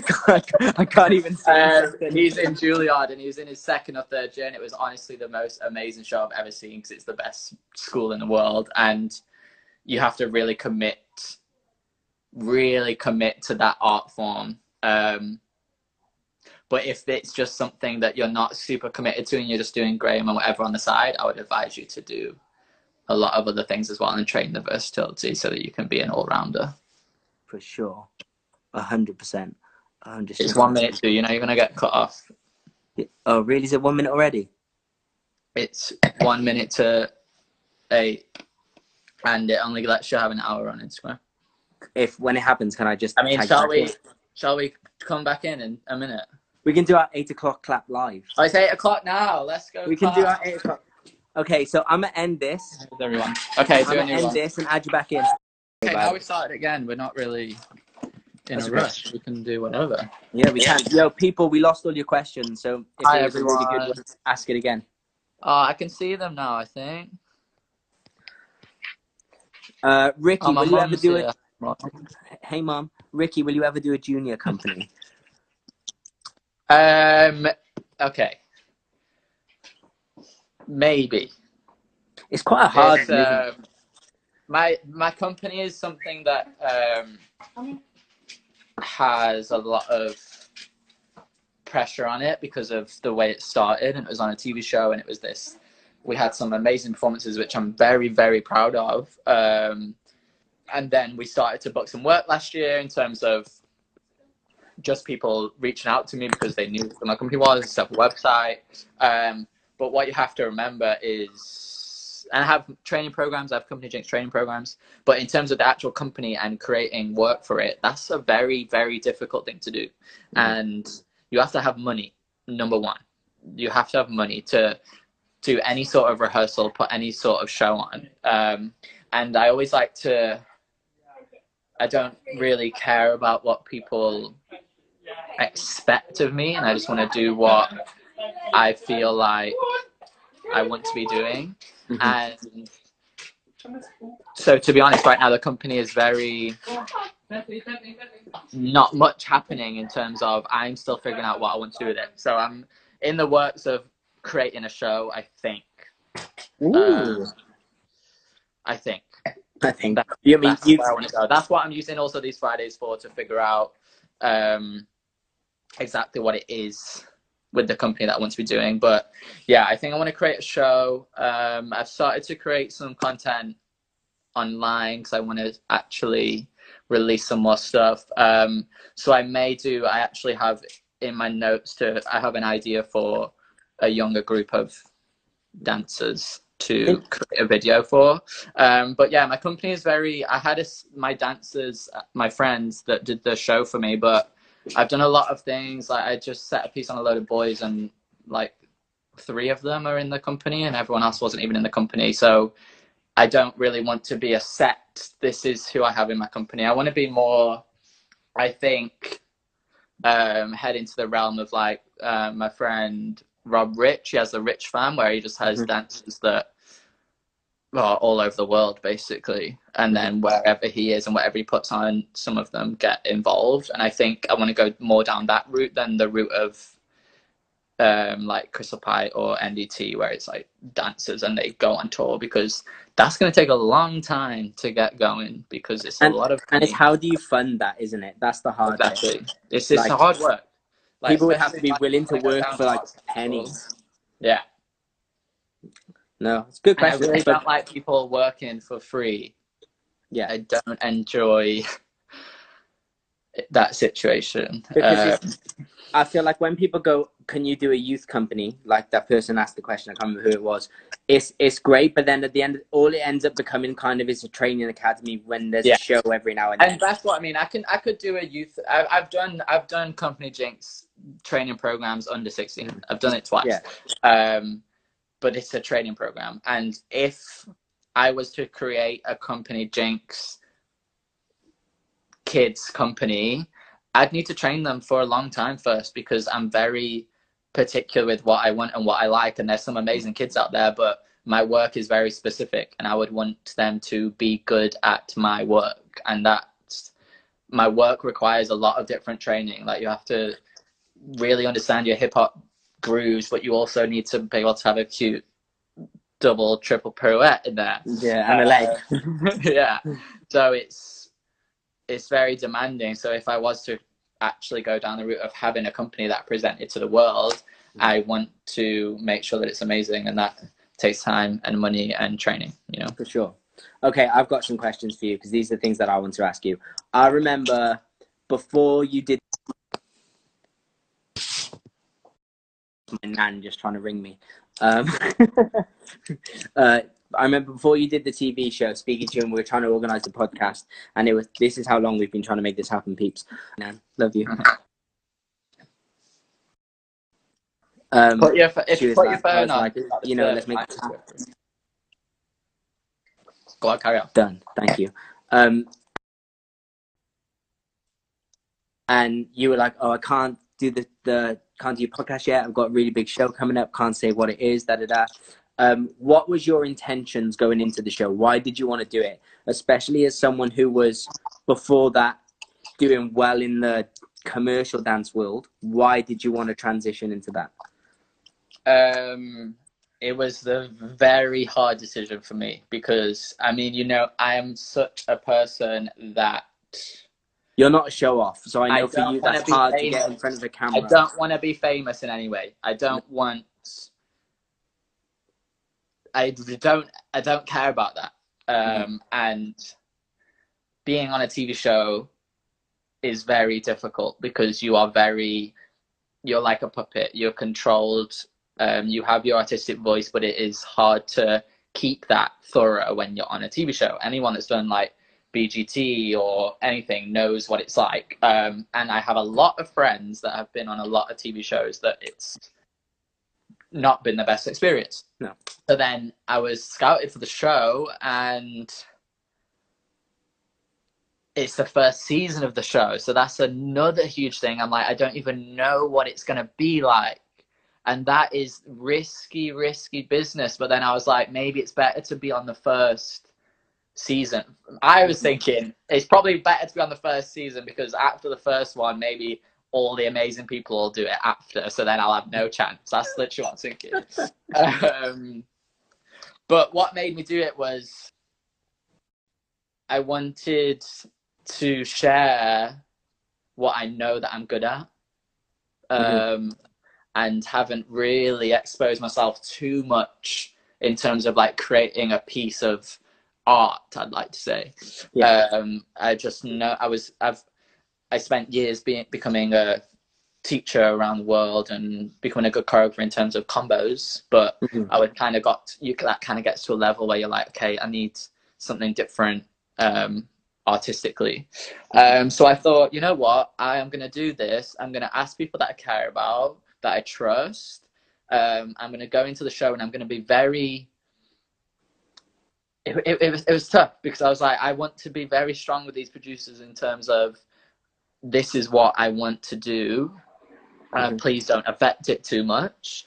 Um, and luckily, there's a Rich that works for Thames TV, and he was like the big producer of the whole thing. And I really got on with him, and he was so sound and he really understood me and really liked my work and we worked together to create um, what was shown. And i mean I, do, I still don't love my second week and i don't really talk about it um, in terms of what they presented on the screens and my costumes and my wigs. But um, my chair piece is, is still probably my favorite and proudest moment. It's my favorite too. and not just because of the piece. I think the piece is amazing. I watch it back now and i want to change 100 things but um, at the time you don't understand what you go through on a tv show. And uh, my mental health was struggling. Like it was very very very tough. Um, and I was in charge of 14 people and needed them to be happy. That's my main thing. I didn't care about the TV show. I needed my people that I was caring about Mhm. and looking after. I wanted them to be looked after, and it was it was hard because I just wanted to present myself how I know um, how I know my work is and I, how I I want it to be good. Mhm. and it was it was it was hard but i feel like i made the right decision in doing it. Um yeah i'm glad i'm glad i did it. I, I really stayed true to who i am and what i wanted to present. And luckily i had amazing dancers that um allowed me to do that. Yeah, I think it's hard as well, isn't it? When you've got people going, we think this is going to look better, but you're like, but that's not my creativity, that's not my vision, and they go, yeah, but we know that, you know, that's what we. It's more dramatic, or you know, from just doing things like X Factor, we know that uh, they have a way of manipulating things to make it go in the favor of the cameraman, or what's going to sell a better story, even though, Yeah. or what's going to relate better to my nan as opposed to what's actually creatively better You Yeah. know, they want to manipulate things, and uh, And that's, You- that's that's when you have to go. Okay, well, I decided to go on a TV show, yeah, and TV is about getting viewers so that they can get commission for another season. And how many people watching TV are dancers? Not that many. no, no, Like so they so they have the minds of okay, we need to create stuff that is going to appeal to Steve, like the delivery driver and just like everything, everyone. Um, and I understand that, and it was, and it kind of opened my eyes a bit. I enjoyed it. I learned so much from that bloody show. Well, I even learned- even so even much. watching it as a spectator, I- I mean, I'm on tour most Saturday nights, so I don't get to see it. But this time, this season, I really got to see it, um, and I would make an effort to watch it. And I was like, okay, cool. So, what I notice is that the people that are actually really great dancers don't do well, but it's because normally Yeah. they're not doing the things that are crowd pleasing. They're not doing flips. yeah, they're not yeah. doing My friend gimmicks. Ainsley, the cheer was on it. Amazing dancer. Got voted out maybe the same week as me or the week after. But, but I said Um, that with Ainsley, I even said, and I think I said it on a podcast with Lisa when it, I was like, "Did you watch it?" And she was like, "No." And I was like, "The thing is, he's such an incredible dancer, but what he does doesn't read to the normal person's eye." Yeah. I went to them. He's just standing there and he's And he's moving his arms. And he's doing, Yeah. they don't see the And- dynamic and the movement quality. They just see a move. Whereas if a And kid does a flip, yeah. like they'll go, "Ah!" Yeah. Yeah, and that's why, but that's why it was a great challenge for me because I was ready for it. I was in where I was in my mind. I'd just spent like uh, quite a few months and I was in the middle of like this whole understanding myself basically. I come out of a relationship and was really learning about myself. Um, so I was ready to be part of that challenge because I knew that all these things was come was going to come. Um, and it is something that you have to go. I'm on a TV show, and it's very hard. But like you get voted out, and I don't think that I, again, not in like some ego way. I don't think that we should have left the show if it was based on the performances of the evening. But Well, the, the quality. very- If it was based on the quality, yeah, and you have to work very hard to go. Um, okay, this is a TV show, and it's not going to affect my value as an artist. Mhm. and that's what I had to really work hard on, not letting it affect my own opinions about my artistry. Because when you think, oh, people are phoning in and they're voting in on a TV show and they voted me out, oh my god, that just like stabs you because you're like, people don't think I'm good. That means I'm not good. I'm not a good dancer. Like you Mhm. have to be very, very strong to understand that those things are not real. Being on TV is far from real. ten percent about your artistry. Yeah. I believe. Ten, ten, well, and it's ninety percent of how they sell you. Yeah, yeah, and and I don't want to like shit talk the show because it has brought me Oh, such a fantastic platform. that like the best jobs that I've done in the past year. A lot of them are from having the that platform, you Yeah. know. And I've never, yeah, we were working for free, but when else would for free I get that stage, that lighting, that music, that platform, Cheryl Cole, Matthew Morrison, like all these people watching, like it was, it was, it was a great experience. Now that I've come out of it and I've dealt with everything that it led to, like trauma wise for me, I've Mm. dealt with all of those things now over the past year, Yeah. and um, which I think is right to do because I could have just been affected by it and then it would have affected everything then. But I You could- you could have left and that- You could have left and gone, I'm shit, I'm not worthy. Yeah. uh, and I did. I, can't did this for a while. It affected me in so many ways. Like it, it put so much pressure on me to be posting things and doing things and making sure I'm doing jobs that are really cool because I've been on a TV show. So now I should be working as a choreographer. Do you know what I mean? Like, of Mhm. course, those things went into my head, but um, it's take it takes time. It's taken me a lot of time to realize that I don't need to do that. And finally, I feel like I'm at a point of doing what I want to do when I want to do it, not worrying about what people think. And honestly, that has people don't know what's happening in my mind. They just see what I post online. Uh, but people's reactions to things, I can see um, people react better to the things when I'm in a mode in my head of I don't care what people think, which is a nice thing for me because they have no idea that that's what I'm thinking behind the scenes, you know. Yeah. Not that I don't care what people think, but I, I'm doing things for me, and it's, it's, it's it took me long to get there. That made me think. That made me think of um, Ema Walsh said to me about eight years ago. I was going to teach a class at Pineapple. I was covering for John, and I was like, "Oh, I really like the combo I'm teaching, but I don't know if like they're going to enjoy it." And I remember her saying to me, "If you cater for what you think they'll like, they'll understand that you're not sincere in what you're doing. Like Yeah. it's not real. They'll they'll Yeah. read that you don't believe in your thing. They don't believe in what you're teaching. So as long as you believe in what you're teaching and you enjoy it, then they will too. Yeah. You know what I mean? And you'll find your you'll find your authentic audience. Do you know what I mean? Was- And that's the thing, so you have true. to separate for so long. It's like, I need to pull in these sort of dancers and these people that are going to like my stuff. And I used to teach, I've been teaching class in London for years, and I was always was like, oh, but why aren't these professional dancers coming to my class? And why aren't these type of people coming to my class? And then sometimes I even, when I first started teaching in London, I would like, someone would tell me that they're coming to class, and I would literally make up choreography that I knew that they were going to like.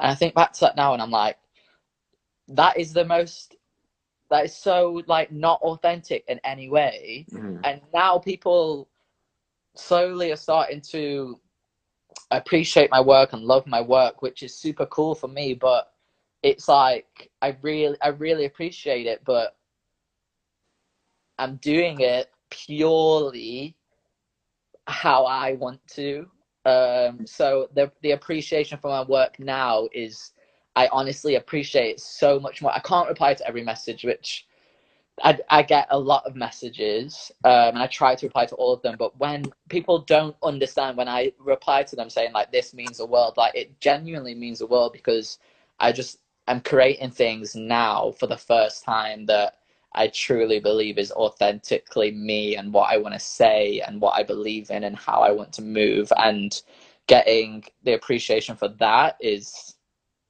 the best. Mhm. The best. Do you think that that is also now you're able to do that? Do you think that's also a part of you as a human, not just you as a creative? Because Yeah. I, I mean, like I said, like I've known you for such a long time, and if I think back to teach, like for those that know, I taught Ricky at college. Like you're not the same. You are the same human, but you're not.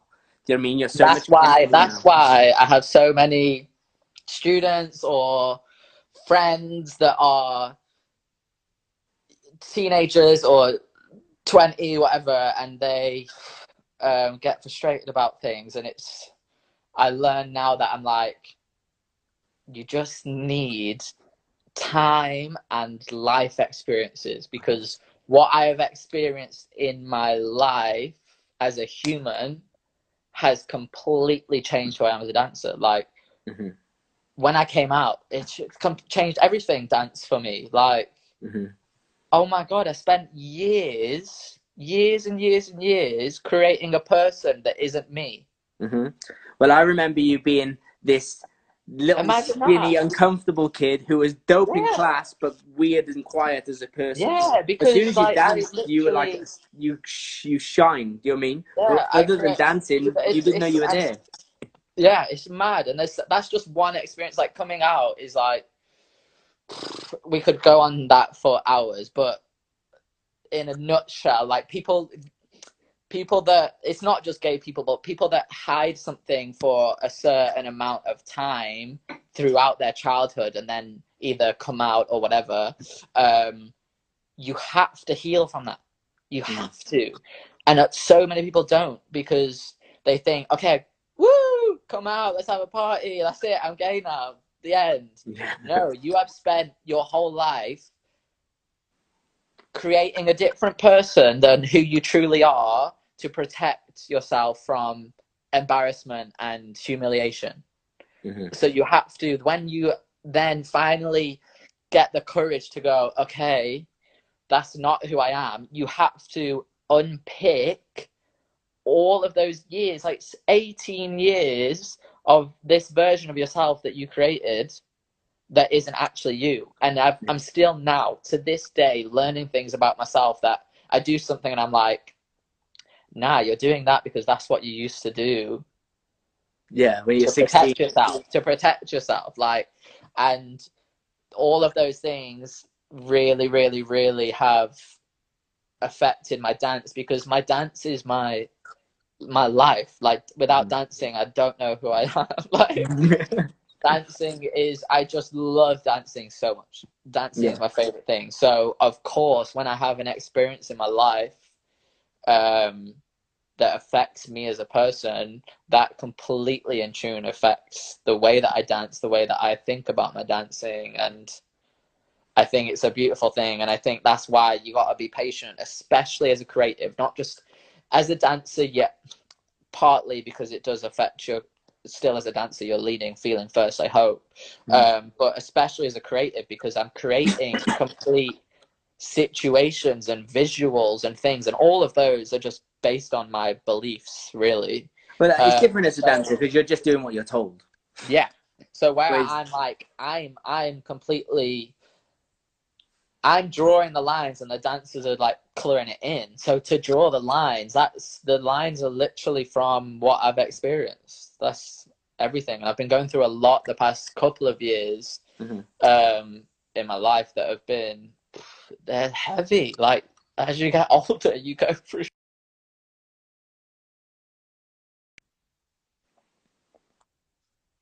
dance because I feel like I, I can express that stuff through my dancing and the people that don't have that outlet I imagine I can't imagine not having an outlet for it. My dance is so perfect to hmm release all of those things.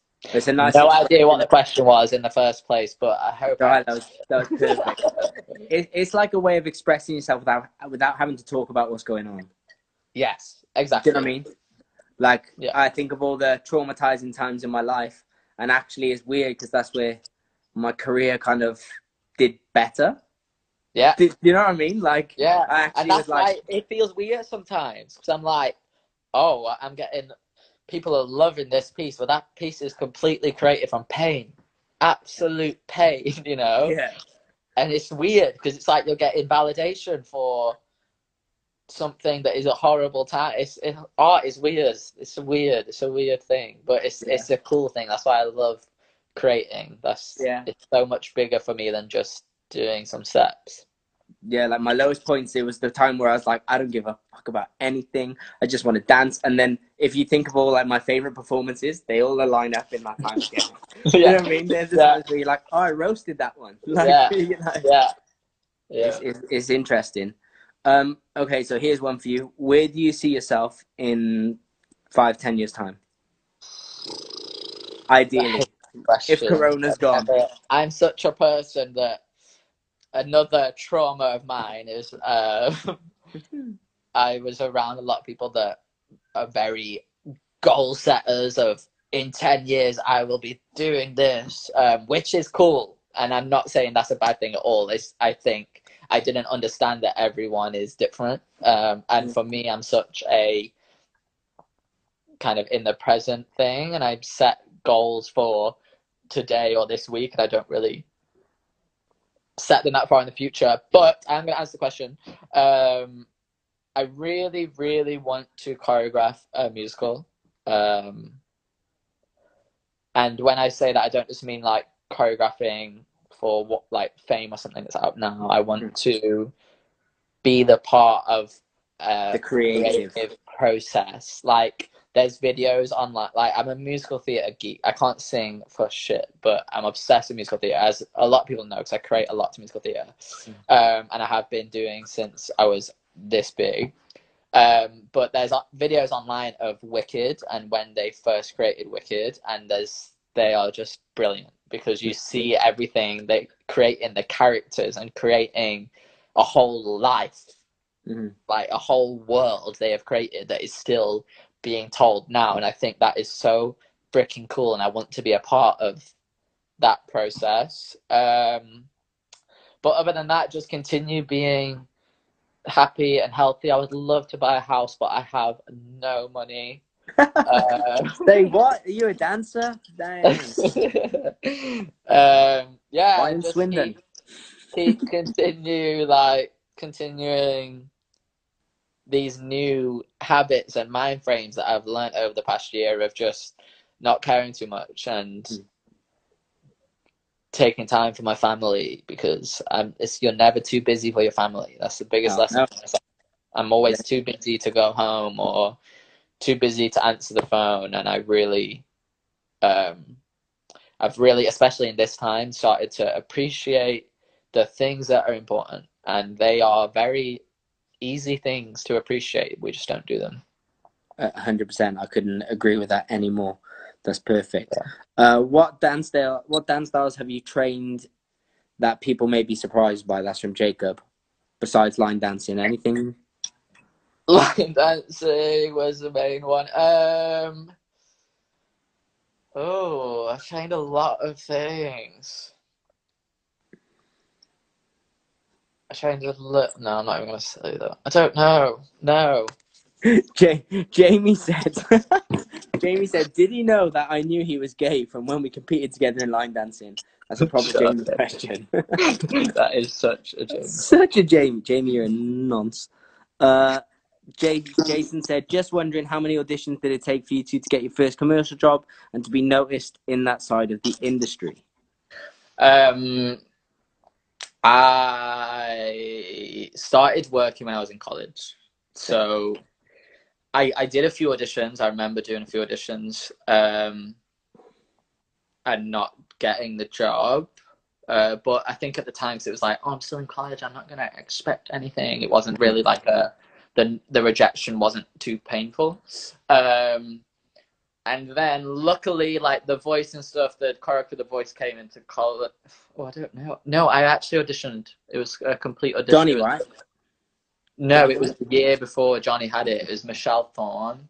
Um, and yeah, I auditioned. So I, I booked quite a few jobs, and then I did summertime ball for Kaiser, but I got that through my friend George. Um, and then honestly, I didn't.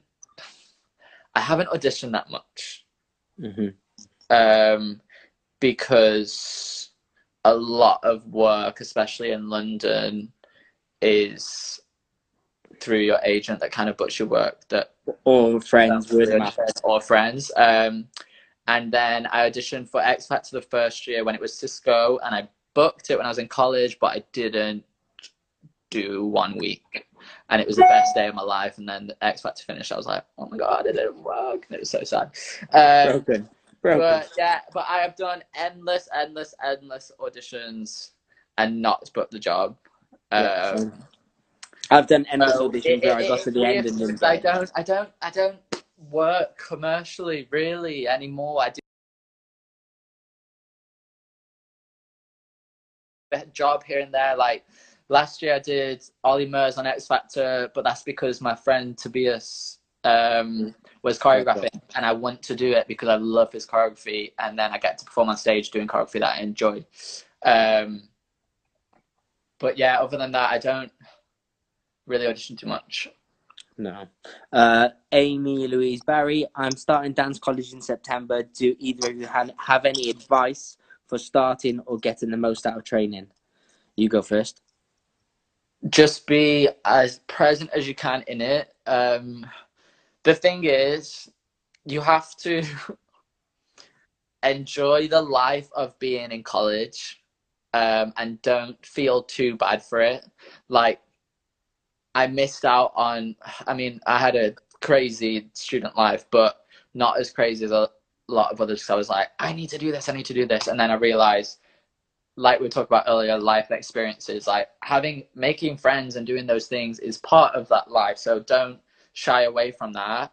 But then when you're in the studio, Be present. because in college, you have no idea until you leave how lucky you are to be in a studio all day. That is an absolute dream. You are not paying £50 an hour to be in that studio. And when you think back, can you think back to how many hours we would spend not really working that hard in Oh, I, I used to, I, LA I'll be honest. I, they were like, you have the afternoon for choreography and you just sit on the sofa. Like, that's On the one I'd of the biggest home. things. I'm like, ugh, free studio time. I would die for it now. Free studio I- time. So I used to bunk. Boy, I never did one boys ballet. I used to skip boys ballet every week. yeah, so I would say like use that studio time as much as you can, explore as much as you can. You're so great. Like Wilkes and Addict, these colleges that I teach at, their studios are just beautiful. Their timetable, their teachers that they get, it's the best thing ever. So make the most of it because I promise you, when you leave, you are going to be broke. Going to one class a week, can't afford rent, working in Starbucks, handing out leaflets for promo or putting them in the bin, whatever. I But never appreciate dancing eight hours a day so much. yeah, and you're going to be so fit. There's just.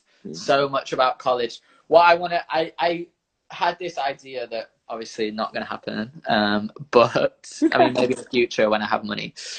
But I want to, I want to create a course that is just like a college course, but for dancers that are probably youngest, like 21 Mhm.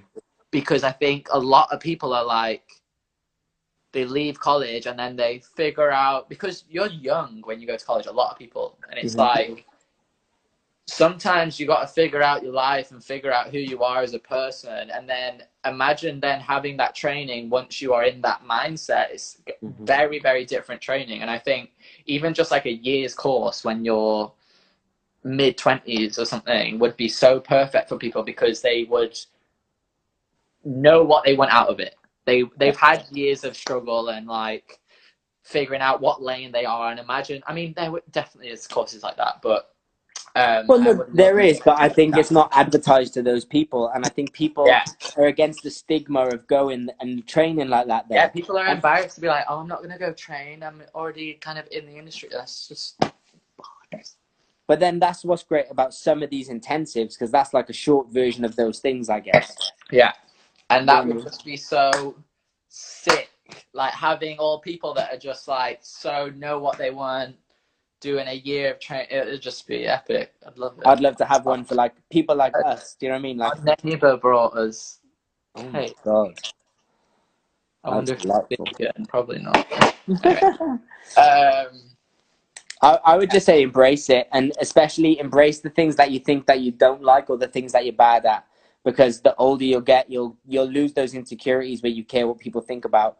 I always cared about what people, not what people thought about me, but I was always like, I'm shit at this. I feel like a dick, and I look like a dick. So then I didn't try. And now being the teacher and teaching students, and when I see the student that probably feels the way that I felt, I always go, if you would just try, I could make, I could help you. But I can see that you've got a wall up, so you're not willing to commit. You're not willing to step out of your comfort zone to get better. You know what I mean? And actually, I'm more annoyed that you're holding back than than you're trying and looking silly.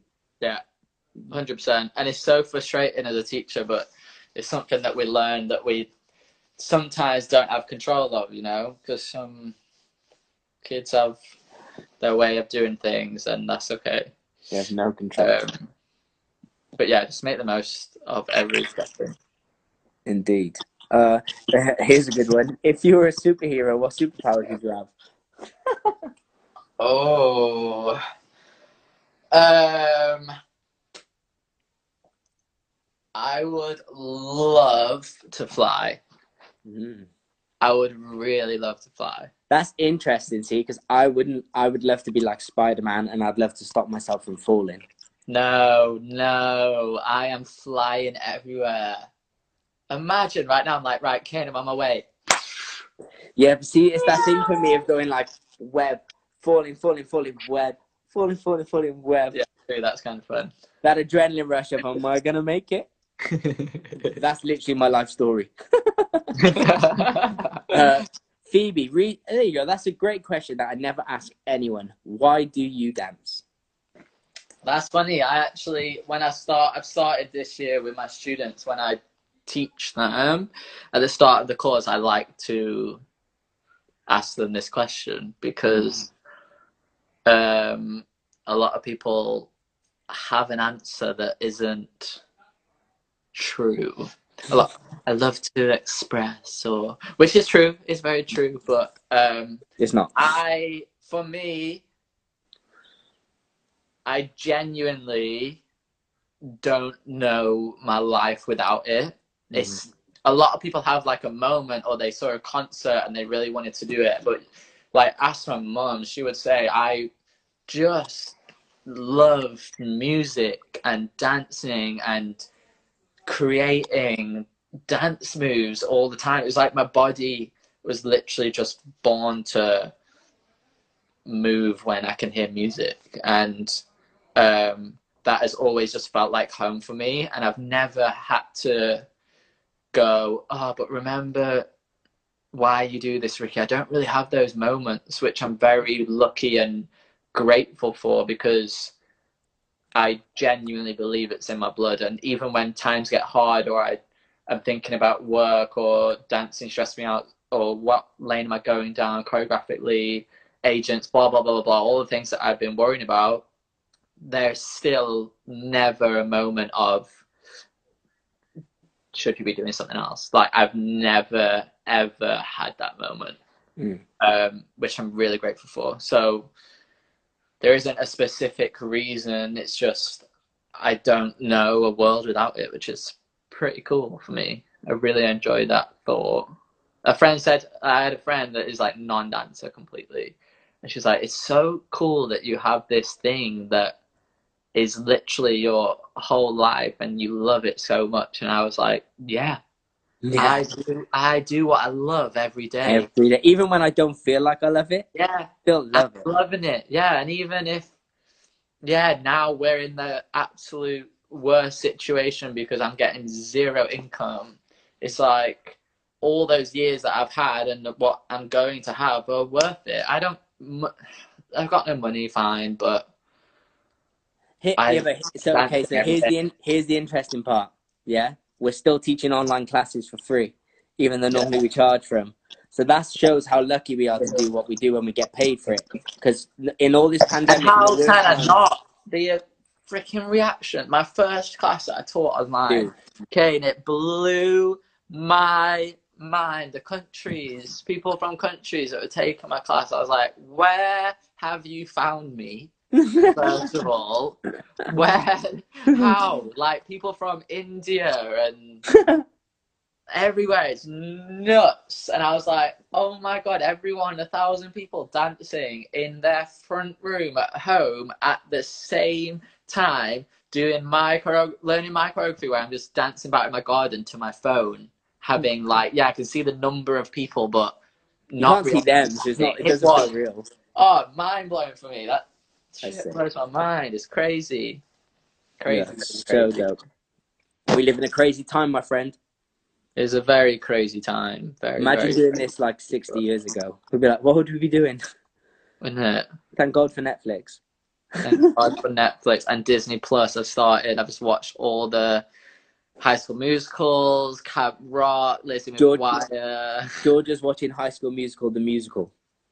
Yes, High School Musical, the musical, the series. Yeah, yeah, that's what she's Yeah. watching. New I ca- I episode catch every every now and Friday. The first three were really good, but last week wasn't very good. So I'm really hoping tomorrow it's a good episode. We watched something on there. I think it's called the Imagine Imaginaries, Imagineers, Imagineers, something like that. It's a documentary, and it's how like Walt Disney made Disneyland, bro, and how they come up with the characters and how they come with it's. Oh my god, I'm gonna add it to my watch list. It is unreal. yeah, cool. It was mad. Yo, man, this has been so dope. We've been like an hour and forty minutes. Oh shit. Oh, we have to go. Well, we don't. Have, we can stay if you want. I just need to I mean, did you have? I did. Uh, wait, I did get, have some questions that I got asked, so I should probably answer them. Yeah, you should definitely. Let me just pour another gin. Or we can go. If, do you want to No, go? no, I'm well down.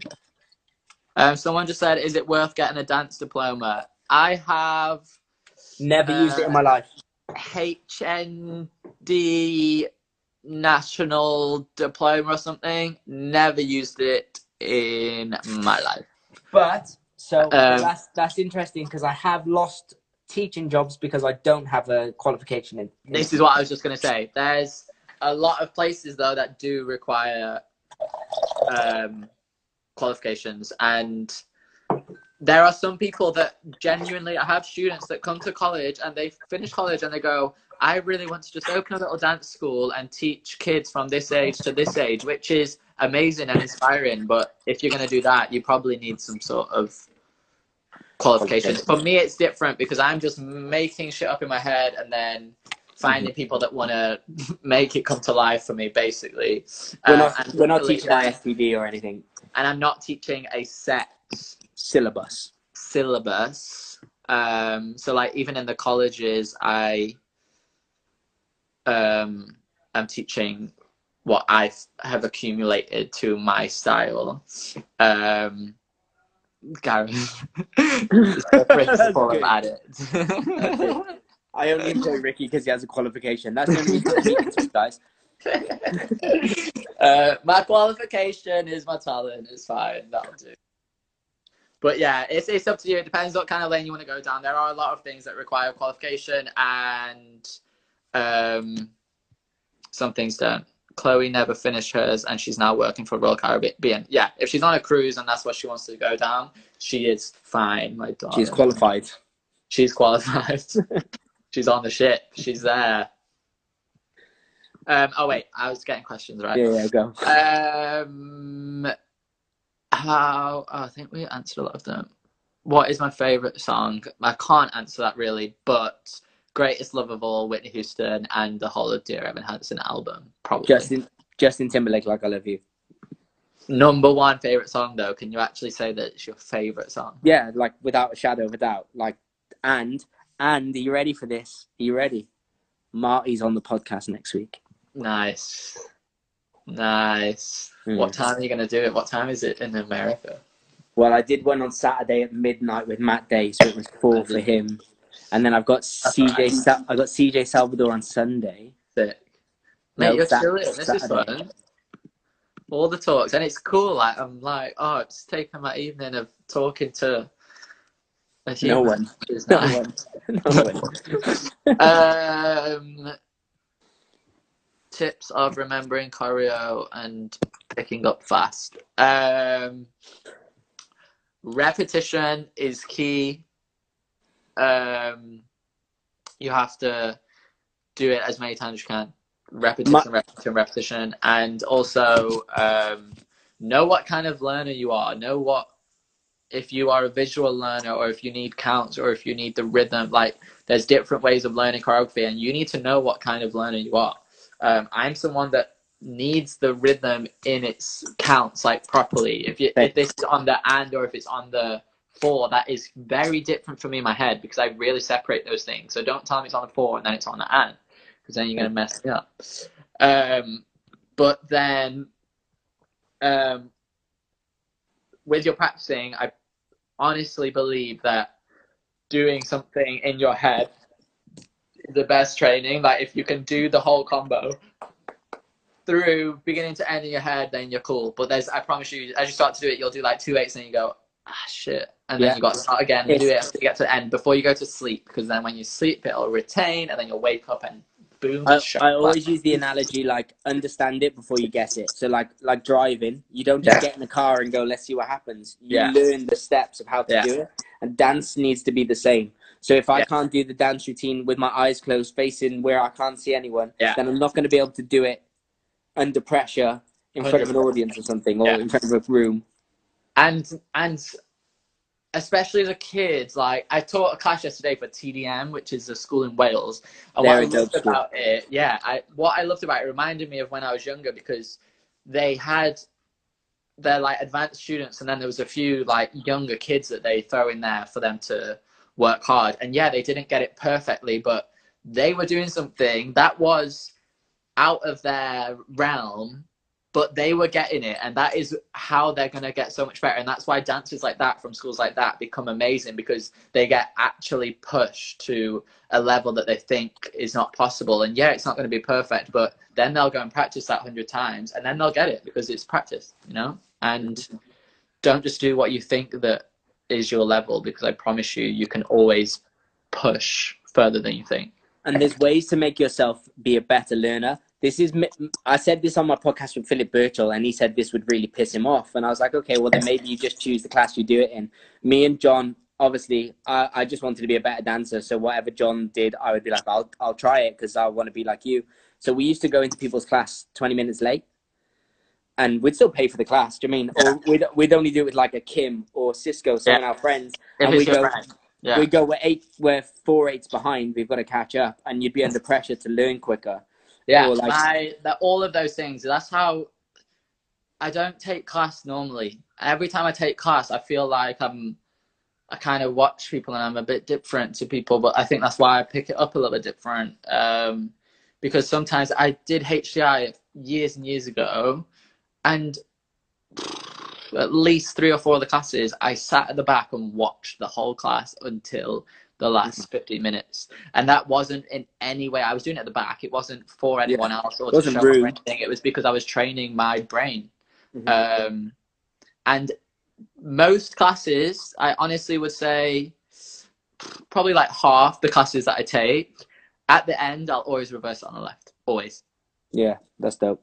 And that's just for me for my own challenging brain. Like some classes yeah you learn things from the teacher but you have to know where you need to challenge yourself as well because every single person is at a different level and a teacher caters to a room. Like we cater to a room at a certain level because it says it's an intermediate advanced class but an intermediate advanced dancer is not the same. There is millions of different levels there in experience and training. So you have to know what kind of dancer you are, what level you're at constantly. Mhm. To be in tune with yourself and then train for you in those realms. And- like if, and- if, if you go to a class, go if you need to go home and then do it another ten times till it gets in your body, then go and do that. Like don't just your class isn't seven till eight, it's seven till eight you're learning from the teacher, but then the amount of work that you can do by yourself is endless and people So- don't do that.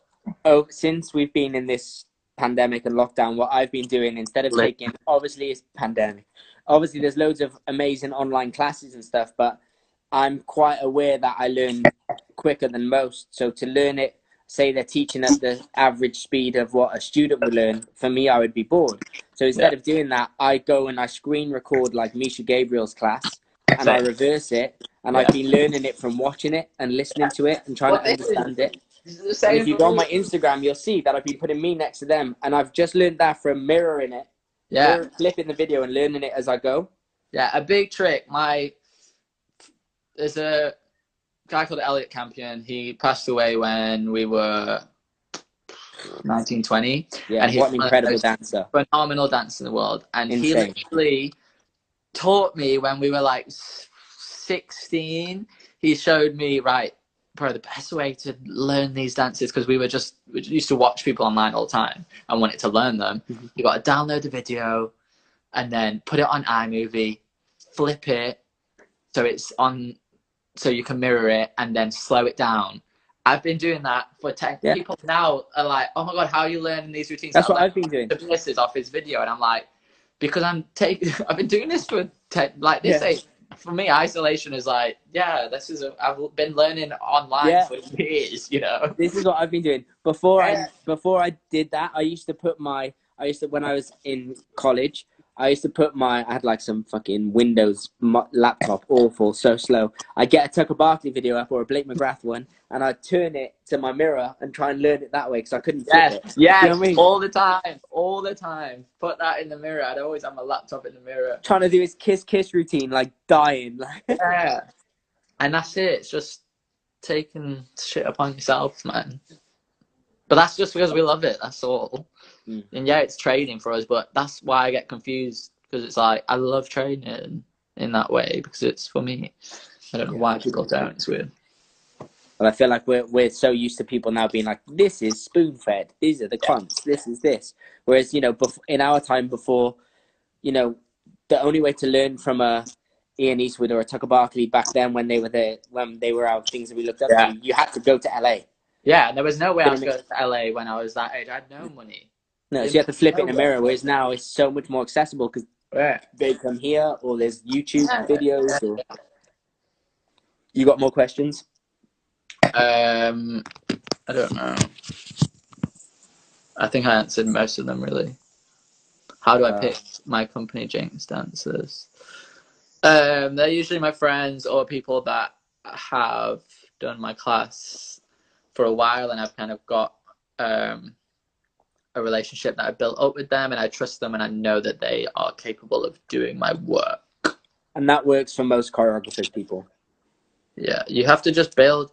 You have to understand that we, especially people that are very, like, I'm dedicated to the art form of my movement. So, I, my dancers are showing that. So, I have to have so much trust in them that they're going to do it how I want it to be done, um, but also still respecting them as their own artist. Um, and I work hard to get that for them.